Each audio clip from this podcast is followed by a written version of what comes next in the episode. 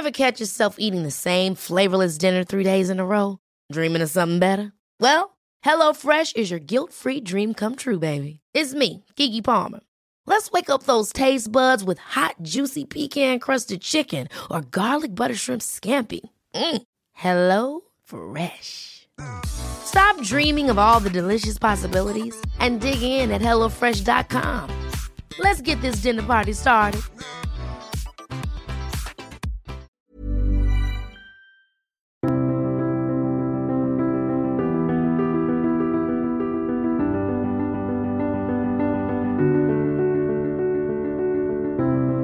Bienvenue pour une nouvelle émission de Conflit. Nous allons partir dans l'Empire romain à l'époque de l'empereur Adrien pour à la fois aborder cette époque, mais aborder aussi la figure de l'empereur Adrien qui est très connue notamment par la littérature. On se souvient du roman que lui a consacré Marguerite Yourcenar, mais de la littérature à la réalité, il y a aussi des différences et un homme qu'il faut replacer dans son contexte.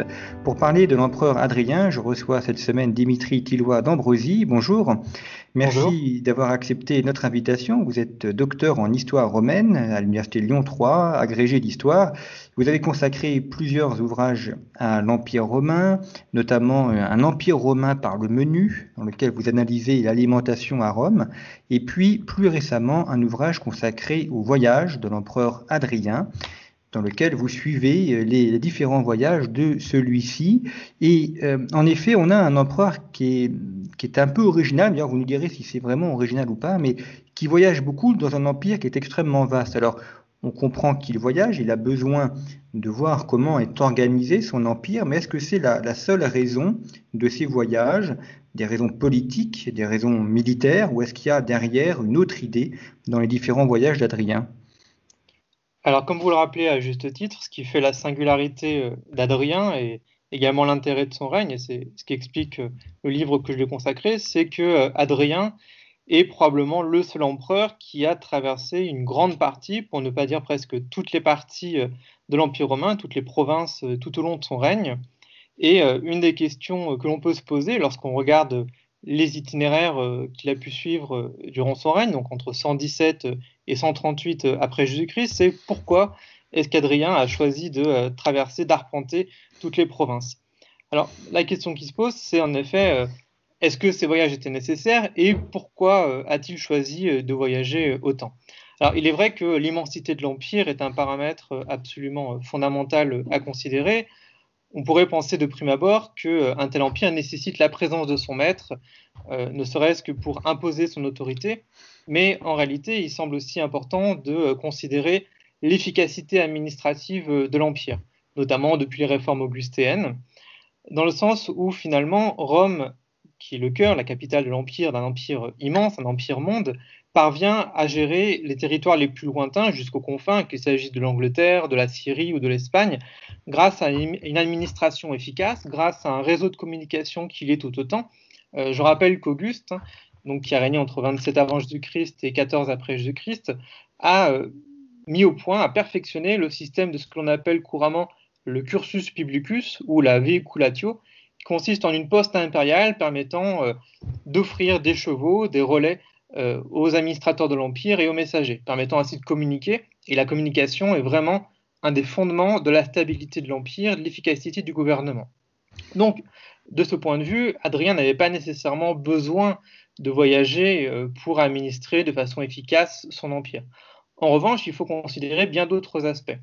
En premier lieu, des aspects militaires. Euh, il faut savoir que le prédécesseur d'Adrien, l'empereur Trajan, qui règne entre 98 et 117 euh, après Jésus-Christ, a mené des guerres de conquête absolument considérables, notamment en Dacie, c'est-à-dire l'actuelle Roumanie, en Mésopotamie, donc l'Irak actuel, la vallée de l'Euphrate, et également des, des expansions territoriales en Arabie. Alors, Adrien, au début de son règne, choisit euh, d'évacuer certaines de ses conquêtes, en particulier en Mésopotamie, face aux difficultés euh, d'administration, de gestion de ses territoires. Et en réalité, Rome ne dispose pas de suffisamment de troupes ni de moyens efficaces pour pouvoir euh, contrôler, sécuriser ses territoires. Adrien donc choisit d'évacuer ses territoires et cette politique de consolidation des frontières, de repli sur les frontières, même par rapport aux conquêtes de son prédécesseur, justifie dans un premier temps ses voyages, ses inspections, puisque lorsqu'on regarde son itinéraire, Adrien, effectivement, se rend sur quasiment toutes les frontières de l'Empire, qu'il s'agisse de la Germanie, de la Bretagne, de l'Afrique du Nord ou de la Syrie et du Danube. Ça, c'est un premier point qui me semble tout à fait euh, fondamental. Ensuite, oui. Alors, comment on se déplace à, l'époque d'Adrien? On, on, pense évidemment essentiellement par, euh, par euh, voie terrestre, mais souvent on a l'idée que les, les, Romains maîtrisent mal la mer. Est-ce que c'est vrai ou est-ce qu'ils se déplacent aussi par bateau? Alors, les deux modes de communication euh, sont euh, autant pratiqués, alors, que ce soit pour le commerce, pour le déplacement euh, de l'empereur et de sa suite également. Tout dépend évidemment de l'itinéraire qui est suivi. Alors, le réseau de routes, évidemment, est célèbre. Hein, c'est ce qui fait aussi la, célébrité de l'Empire romain. C'est un réseau de routes tentaculaire qui permet de se déplacer assez facilement. Alors, il faut savoir évidemment que ce réseau de routes a aussi une utilité militaire, puisque les troupes peuvent euh, déplacer facilement le long des frontières ou d'une province à l'autre lorsqu'il y a besoin euh, d'acheminer des, renforts. Donc les routes, évidemment, ont tout à fait leur utilité. Alors concernant la mer, effectivement, si l'on considère euh, les débuts de l'histoire romaine, alors je pense notamment au début de l'époque républicaine, par rapport aux Grecs, les Romains sont considérés dans une moindre mesure comme des, navigateurs. En revanche, à partir des guerres contre Carthage, les guerres puniques, donc là entre le 3e et 2e siècle avant Jésus-Christ, eh bien Rome va commencer à développer une flotte et à assurer une maîtrise de la mer. On peut dire en soi que Rome est une thalassocratie dans le sens où euh, elle contrôle entièrement ce que les Romains appellent le mare nostrum, notre mer. Alors l'empereur euh, choisit en réalité les deux modes de, déplacement. Euh, il se déplace autant par voie terrestre, par exemple lorsqu'il se déplace de Rome jusqu'au sud de l'Italie, lorsqu'il se déplace également dans les Balkans ou le long de la frontière danubienne, mais il peut également euh, emprunter évidemment le bateau. Par exemple, lorsqu'il part du port d'Ostie, donc le port de Rome, pour se rendre jusqu'à Marseille, ou lorsqu'il va jusqu'à Alexandrie, ou lorsqu'il longe les côtes d'Asie mineure. Comment est-ce que se déplace l'empereur? Il a sa cour avec lui, une administration, je suppose qu'il voyage pas seul, évidemment. Alors en effet, ça c'est un point absolument fondamental, c'est que l'empereur euh, est loin de voyager euh, seul ou en comité restreint, c'est une suite extrêmement nombreuse que l'on estime à plusieurs milliers de personnes. Euh, l'historien anglais Adrian Burley a, estimé qu'il y aurait environ 4 euh, à 5 000 personnes qui suivent l'empereur durant ses déplacements, qui est absolument considérable. C'est l'équivalent presque d'une légion. Alors, qui compose cette suite euh, extrêmement importante? C'est comme une forme de pyramide hiérarchique et sociale, on pourrait dire, et politique. Au sommet, évidemment, se trouvent les plus proches de l'empereur, évidemment l'impératrice Sabine, ensuite des amis de l'empereur, des proches. Viennent ensuite les grands administrateurs de l'Empire, à commencer par les préfets du prétoire, qui sont responsables de la garde prétorienne, mais euh, qui sont euh, politiquement et techniquement les deuxièmes personnages après l'empereur. Viennent ensuite les différents services euh, administratifs de l'Empire. Il faut savoir que l'efficacité de l'Empire, je parlais des communications tout à l'heure, repose notamment sur l'existence de bureaux, gérés notamment par des affranchis, qui sont d'anciens esclaves ayant appartenu à l'empereur, et donc euh, en qui l'empereur a toute confiance, qui gèrent euh, la correspondance de l'empereur, qui gèrent les archives, et donc euh, qui gèrent aussi les communications avec les provinces. Donc il faut imaginer qu'en fait, lorsque l'empereur se déplace, il y a toute cette administration assez complexe qui le suit et qui permet ainsi à l'empereur de communiquer, de rester joignable et d'émettre des messages où qu'il soit à travers l'empire. Viennent ensuite évidemment des troupes qui assurent la garde de l'empereur, des gardes prétoriens évidemment, mais également une multitude d'esclaves. Et on sait par les textes que l'accompagnent également des architectes, euh, des artistes qui vont aussi permettre de euh, mettre en place certains des projets architecturaux qu'Adrien développe dans les cités qu'il visite. Et en termes de, pouvoir politique, est-ce que euh, Adrien se déplace avec celui-ci ou est-ce que Rome a encore un rôle politique quand l'empereur se déplace Parce que c'est toute la capitale qui se déplace avec lui? Alors on peut vraiment considérer que lorsque Adrien se déplace, c'est Rome qui se déplace avec lui. Comme je le rappelais euh, à l'instant, on a en effet le cœur administratif, la machine administrative de l'Empire qui se déplace aux côtés de l'empereur. Donc on a un véritable centre de gravité de l'Empire qui se déplace à mesure que l'empereur euh, visite les provinces. Pour preuve, euh, on peut observer notamment par les inscriptions, l'épigraphie nous livre des traces, que de nombreuses ambassades se dirigent vers l'empereur alors qu'il est en Orient, par exemple. Donc euh, on a un véritable pouvoir politique capable d'agir, qui est actif, lorsque l'empereur est en visite dans les territoires de l'Empire. Alors Adrien a vécu à cheval entre le 1er et le 2e siècle, il est en 76, il décède en 138. On, on attendant surtout pour la partie bas empire où Antiquité tardive, de distinguer un Orient et un Occident dans l'Empire romain. Est-ce que cette distinction est pertinente à l'époque d'Adrien? Est-ce qu'on a des, différences politiques, culturelles marquées entre l'Orient et l'Occident? Alors, d'un point de vue politique et administratif, l'Empire forme une seule entité dans le sens où les provinces d'Orient ne sont distinguées en rien des provinces d'Occident.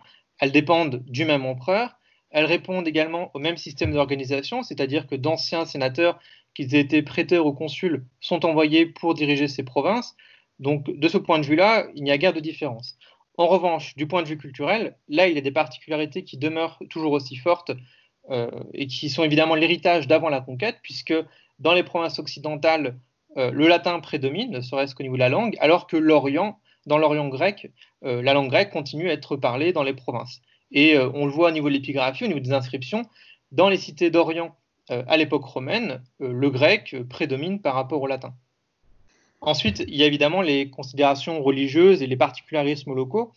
si l'on se situe par exemple en Syrie, on peut observer que les dieux qui préexistent avant la conquête romaine, parfois même avant l'époque hellénistique, avec le dieu Baal par exemple, là on a une continuité qui finalement n'est pas troublée ni perturbée par l'arrivée de Rome. Rome n'impose pas de façon euh, volontaire euh, sa culture ou ses dieux. Alors, il y a une image qui est attachée à l'empereur Adrien, qui est celui d'un amateur d'art, euh, d'un esthète. Est-ce que il a est-ce que c'est sa particularité, ou est-ce qu'il est dans la continuité des, autres empereurs pour ses goûts artistiques? Alors, en effet, ce que l'on retient souvent d'Adrien, on le voit très bien dans les, textes qui dressent sa biographie, c'est un goût très prononcé pour les arts, pour une multitude de disciplines intellectuelles, qu'il s'agisse des lettres, de la grammaire, de la musique, du chant, de la peinture, etc. Alors, en effet, ce goût très prononcé et le fait que l'empereur lui-même s'adonne à chacune de ces disciplines euh, peut le distinguer de ses prédécesseurs. En revanche, le goût qu'il affiche pour la culture grecque, pour la langue grecque et pour l'art en général, euh, là on a une continuité avec d'autres empereurs qui le précèdent, euh, ne serait-ce que Néron par exemple. Alors Néron est souvent vu évidemment de façon très négative, parfois euh, euh, perçu comme un tyran par les sources antiques. En réalité, ce qui a pu euh, choquer les esprits du temps de Néron, c'est justement ce goût beaucoup trop prononcé pour la culture grecque. Le fait que Néron, par exemple, s'adonne à des concours de chant dans les cités grecques lorsqu'il sera en Grèce dans les années 60, cela a pu choquer les Romains de l'époque. À l'époque d'Adrien, le contexte culturel est un peu différent. En effet, prédomine à son époque un courant culturel que l'on appelle la seconde sophistique c'est-à-dire un courant où euh, les cités grecques en fait, vont vanter leur, euh, passé, leur passé glorieux au niveau politique, au niveau culturel, au niveau artistique, et les rhéteurs, les spécialistes de la parole, vont se faire les chantres de, euh, de ce passé. Donc on a tout un courant culturel qui vante l'hellénisme. Et de façon plus large, on parle même de philhellénisme, c'est-à-dire d'amour de la culture grecque. Et cet amour que la culture, de la culture grecque qu'affiche Adrien est davantage dans l'air du temps que cela n'était à l'époque de Néron. C'est moins choquant pour un empereur du XIIe siècle qu'à l'époque d'Auguste ou au début du Haut-Empire. Alors vous évoquez la, culture grecque, euh, évidemment on pense à la Grèce en tant que telle, la ville d'Athènes, mais il y a aussi l'Égypte qui est un peu le, réceptacle de cette culture grecque. Et en Égypte, Alexandrie. Euh, Adrien s'est rendu souvent en Égypte, à Alexandrie. Est-ce qu'il a des liens particuliers avec cette région de l'Empire? Alors tout au long de son règne, Adrien s'est rendu euh, une seule fois en Égypte au début des années 130. Euh, il arrive donc à Alexandrie, entame ensuite euh, une, descente de la vallée du Nil avec sa suite jusqu'au niveau de, Thèbes et de Luxor, avant de revenir ensuite à Alexandrie et de repartir. Donc là, c'est l'unique voyage qui est documenté pour l'empereur en Égypte. Alors, il n'est pas le seul empereur hein, à s'être rendu en Égypte. Auguste, auparavant, à l'époque des guerres civiles, s'était rendu aussi en Égypte.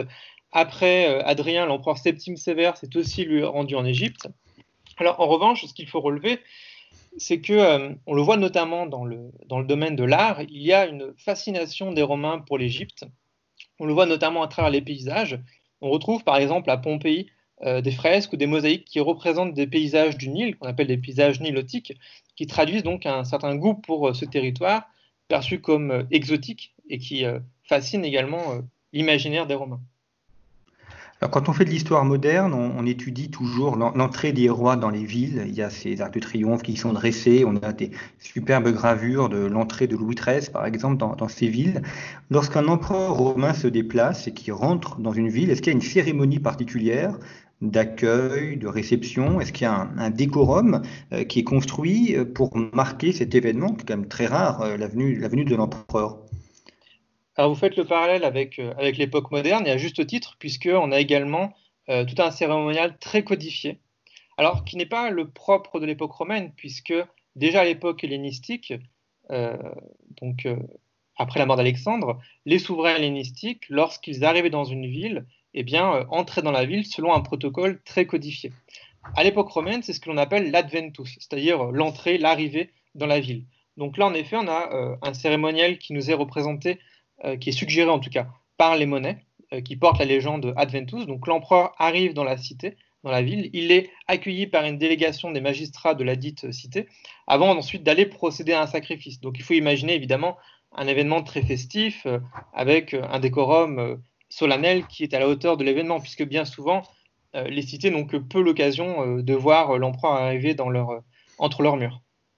Ce cérémonial, il est hérité d'où? C'était repris par les Grecs? Ça a été repris des Étrusques? Alors, concernant l'arrivée de l'empereur dans la ville, comme je l'évoquais tout à l'heure, c'est en effet un héritage de l'époque hellénistique. Donc, dans les cités d'Orient, accueillir l'empereur entre, entre ces murs, finalement, c'est une forme de continuité euh, par rapport euh, à l'époque hellénistique, on avait déjà le même type de cérémonie et la même déférence affichée envers euh, le souverain. Donc c'est quelque chose qui est repris aussi du monde perse peut-être, parce qu'on sait que bon, Alexandre a été très influencé par la Perse, et notamment dans la, construction de sa réflexion politique. Est-ce qu'on sait ah. s'il y a des, liens peut-être avec la Perse et avec les empires perses? Alors du monde perse vers le monde romain, là ce n'est pas attesté. Euh, d'autant plus que les, orientaux et notamment les Perses sont vus de façon assez négative par les, par les Romains, avec une vision empreinte de, clichés. En revanche, euh, il est possible, oui, euh, que, le monde perse ait eu une influence sur Alexandre et le monde, le monde hellénistique, oui.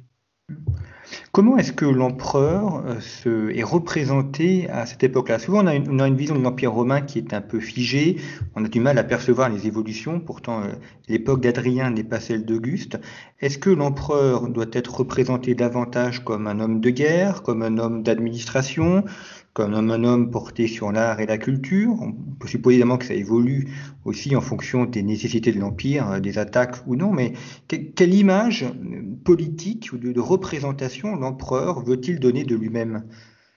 Alors concernant l'image de l'empereur, celle que l'on perçoit à travers les documents officiels, c'est-à-dire avant tout l'épigraphie, éventuellement l'iconographie euh, et la numismatique, donc les monnaies, on a en fait surtout deux aspects du pouvoir impérial qui sont mis en avant, je dirais même trois aspects.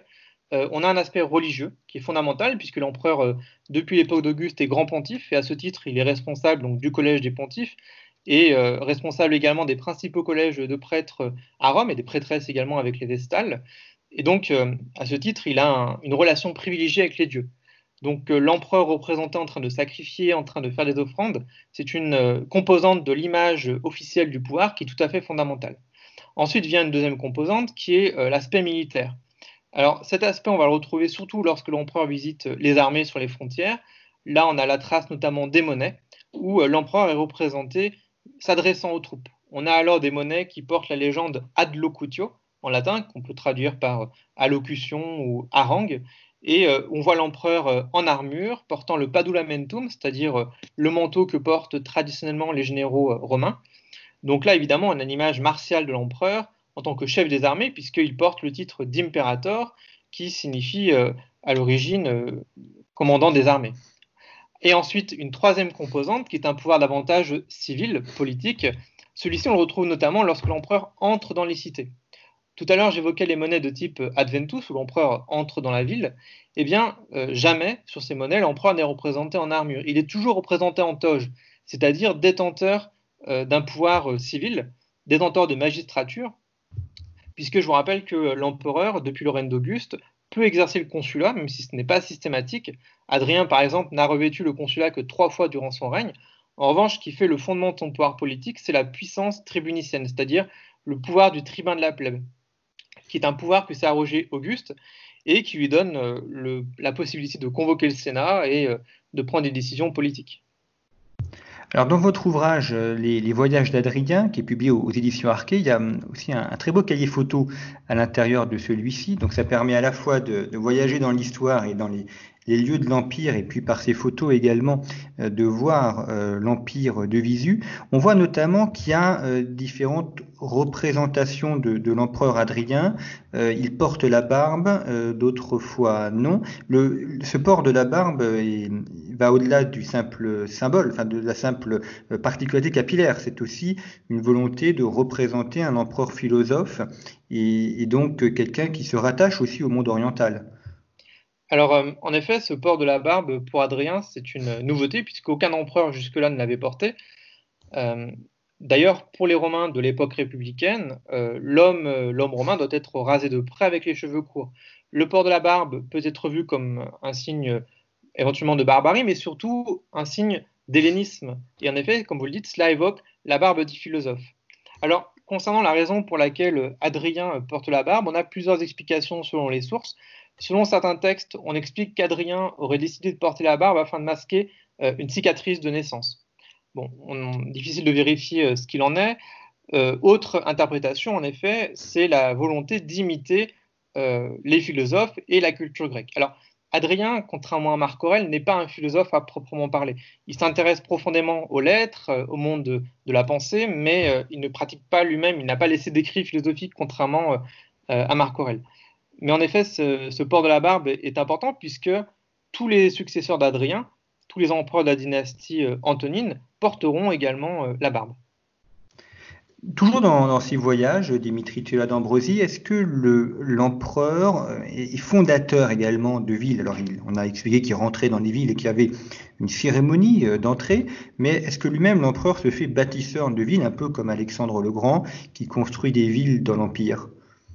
Alors tout à fait. On n'est plus euh, à l'époque de César et d'Auguste où euh, de nombreuses colonies pour les vétérans euh, étaient, étaient, fondées. On a beaucoup moins de fondations de villes à cette époque. Malgré tout, on a plusieurs fondations sous le règne d'Adrien. On peut en relever deux. Alors, je voudrais signifier un autre point, éclaircir un autre point auparavant.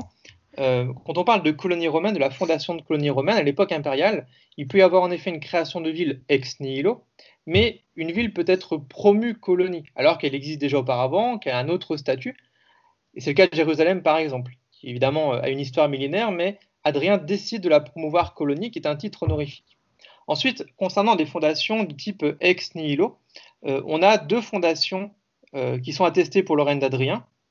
Une en Asie mineure, pour une ville qui s'appelle Adrianoterai, qui est une ville fondée pour commémorer une chasse euh, à laquelle s'est livré Adrien, une chasse à l'ours. Et pour commémorer cette chasse, une ville aurait été fondée sur l'emplacement du lieu, sur l'emplacement de la chasse.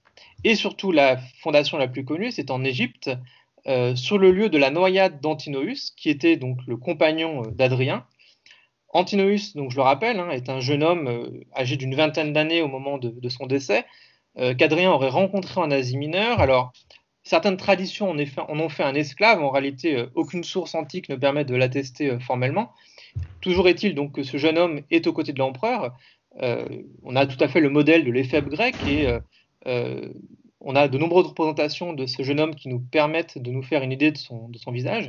Il est présent donc aux côtés de l'empereur lors de ce voyage en Égypte et il se noie accidentellement. Alors, ils sont accidentellement selon certaines sources, mais selon d'autres sources, par exemple selon Dion Cassius, qui est un historien du IIIe siècle, cette noyade aurait été euh, un suicide rituel, dans le sens où Adrien, qui était profondément versé dans l'astrologie, croyait que si quelqu'un donnait sa vie pour lui, quelqu'un qui l'aimait, eh bien Adrien gagnerait plusieurs années de vie euh, suite à ce sacrifice. D'autant plus qu'on est dans le Nil, et qui est un fleuve sacré, et toute personne noyée dans le Nil est assimilée à Osiris et peut bénéficier d'une forme de divinisation, ce qui explique le culte dont va bénéficier Antinous après sa mort. Et justement, Adrien fonde une nouvelle cité, Antinoopolis, la cité d'Antinoüs, qu'on traduit également par euh, Antinoé parfois, et qui va connaître une, postérité assez importante. Eh bien, une ville est fondée euh, sur le lieu de cette noyade. Donc, on a des villes fondées par Adrien qui sont également euh, la trace de son passage dans certains territoires de l'Empire. C'est extrêmement intéressant ce que vous racontez sur Antinous parce que ça nous ramène à la notion de, sacrifice, à la notion de divinité également. On a un petit peu évoqué tout à l'heure avec les, entrées dans les villes, mais je voudrais revenir justement sur euh, l'importance des dieux, des religions, du, sacrifice. Quand, Adrien se, déplace, il, euh, notamment en Orient ou en Occident aussi, il rencontre d'autres divinités. Est-ce qu'on sait s'il y a une sorte de syncrétisme, euh, l'arrivée de divinités orientales vers Rome, ou l'inverse d'ailleurs, peut-être de divinités occidentales vers l'Orient? Euh, Comment se fait dans l'Empire romain les rapports avec ces divinités et avec ces différentes religions? Alors, hum, à l'époque républicaine, il faut savoir que, si place au milieu de l'époque républicaine et au début, les Romains euh, assez conservateurs étaient plutôt bon, réticents à l'arrivée de dieux étrangers. Mais petit à petit, au contact d'autres aires culturelles, qu'il s'agisse de la Grèce, de Carthage, des dieux étrangers ont commencé petit à petit à arriver, à, arriver à Rome. Par exemple, la déesse Cybèle, qui va même bénéficier d'un temple sur le Palatin. Alors, Rome, en réalité, est assez ouverte au culte étranger, puisque euh, beaucoup de dieux étrangers vont être intégrés à son panthéon. On peut songer par exemple à Isis, la déesse égyptienne. On peut songer également au dieu Sérapis, qui est un dieu syncrétique euh, qui est né dans l'Égypte hellénistique. Et ces dieux vont même bénéficier euh, de temples à Rome. Alors la règle, en revanche, en général, c'est que ces dieux ne peuvent avoir leur temple au sein du pomerium, c'est-à-dire la limite sacrée de la ville de Rome. Donc on va les installer plutôt sur le champ de Mars. C'est le cas du temple d'Isis ou Caligula, par exemple. Alors, euh, cela ne veut pas dire, évidemment, que les anciens dieux, les dieux traditionnels, sont négligés pour autant, loin de là. Alors, euh, si on se place euh, sur le règne d'Adrien, Adrien vénère des dieux orientaux, ou des dieux syncrétiques en tout cas. Par exemple, lorsqu'il sort en Syrie, près d'Antioche, il va vénérer Zeus Casios, qui est le Zeus vénéré sur le mont Casios, qui se trouve près d'Antioche, et qui est un sanctuaire important pour cette divinité céleste et qui est un dieu syncrétique hérité de l'époque hellénistique et même des époques euh, antérieures. Euh, en revanche, à l'inverse, Adrien va être très euh, vigilant aussi à observer les cultes traditionnels. Par exemple, en 121, avant de s'engager dans ses grandes tournées de voyage, il décide la fondation d'un temple à Rome, au cœur de Rome, tout près du Colisée, dédié à la déesse Rome et à Vénus, qui est l'ancêtre mythique des Romains, puisqu'elle est l'ascendante d'Aînée. Donc, on a d'une part le souci voilà, d'honorer les dieux du panthéon traditionnel, mais en même temps une ouverture vers des dieux grecs ou orientaux. Et euh, le cas des mystères d'Éleusis, qui sont donc euh, consacrés à la déesse Déméter, euh, tout près d'Athènes, sont assez significatifs puisque c'est un culte purement grec, mais Adrien et d'autres empereurs d'ailleurs, hein, ou d'autres personnages illustres de l'histoire romaine, se sont également initiés à ce culte consacré à Déméter et à Perséphone, sa fille.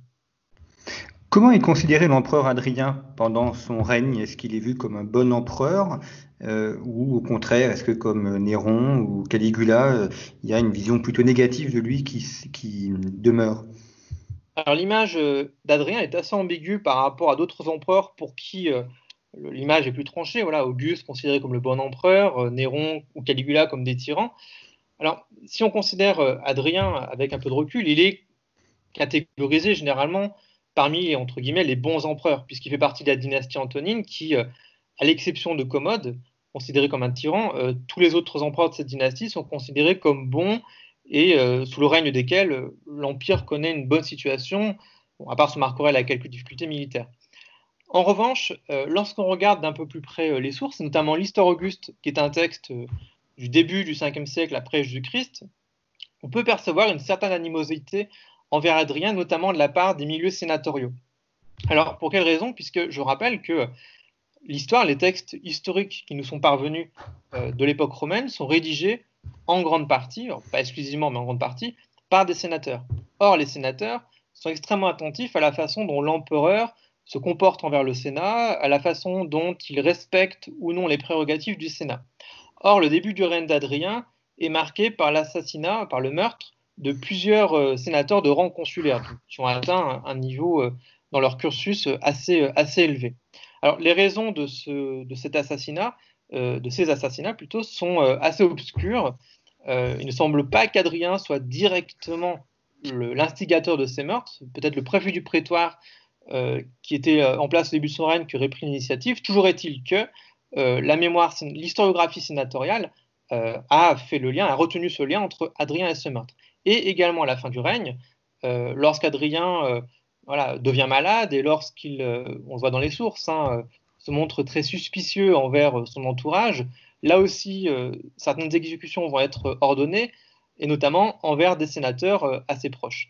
Alors pourquoi? Parce que Adrien, si on interprète les événements, Adrien aurait pu être inquiet de voir son plan successoral contrarié par de potentiels prétendants à la succession. Donc toujours est-il que pour ces quelques exécutions, Adrien voilà, a aussi une côté, euh, un, aspect un peu plus sombre que ne laisse euh, a priori euh, laisser présager l'image générale des Antonins.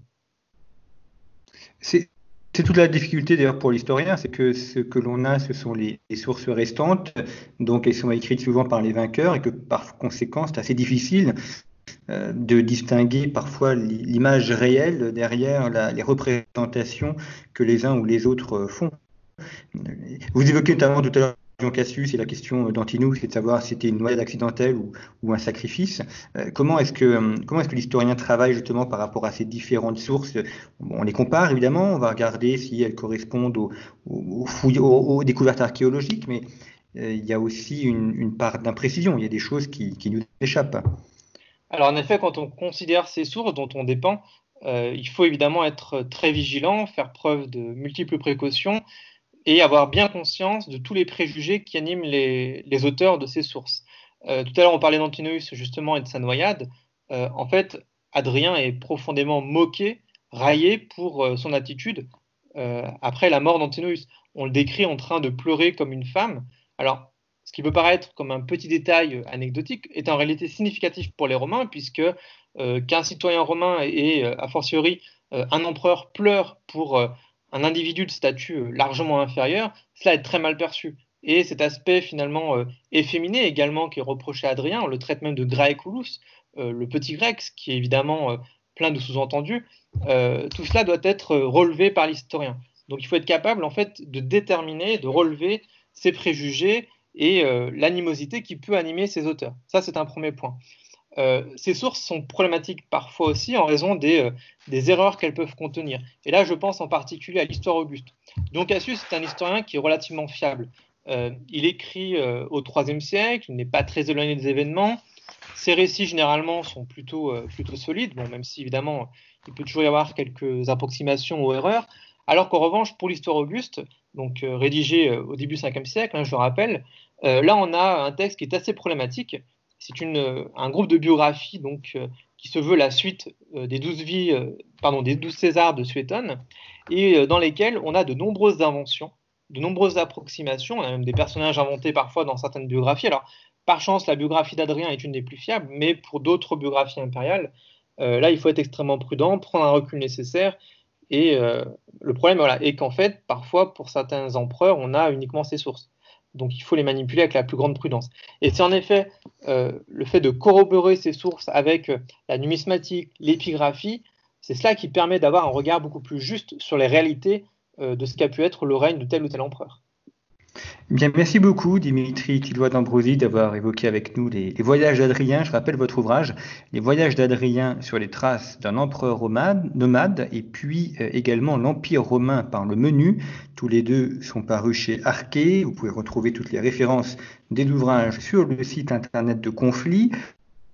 Et puis, si vous aimez l'histoire antique, vous pourrez également retrouver d'autres émissions, notamment une euh, avec Hervé Inglebert consacrée aux invasions barbares et une autre avec Olivier Battistini sur la guerre du Péloponnèse et sur Alexandre le Grand. Et puis, merci vous pouvez également, merci à vous, et puis donc retrouver euh, Conflit en kiosque avec euh, ce mois-ci un dossier consacré à la géopolitique de l'alimentation.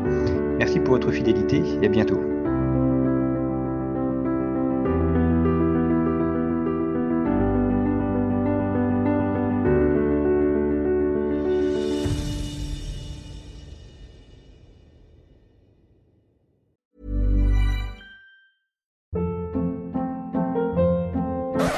Hold up. What was that? Boring. No flavor. That was as bad as those leftovers you ate all week. Kiki Palmer here, and it's time to say hello to something fresh and guilt-free. Hello Fresh. Jazz up dinner with pecan-crusted chicken or garlic butter shrimp scampi. Now that's music to my mouth. Hello Fresh. Let's get this dinner party started. Discover all the delicious possibilities at hellofresh.com.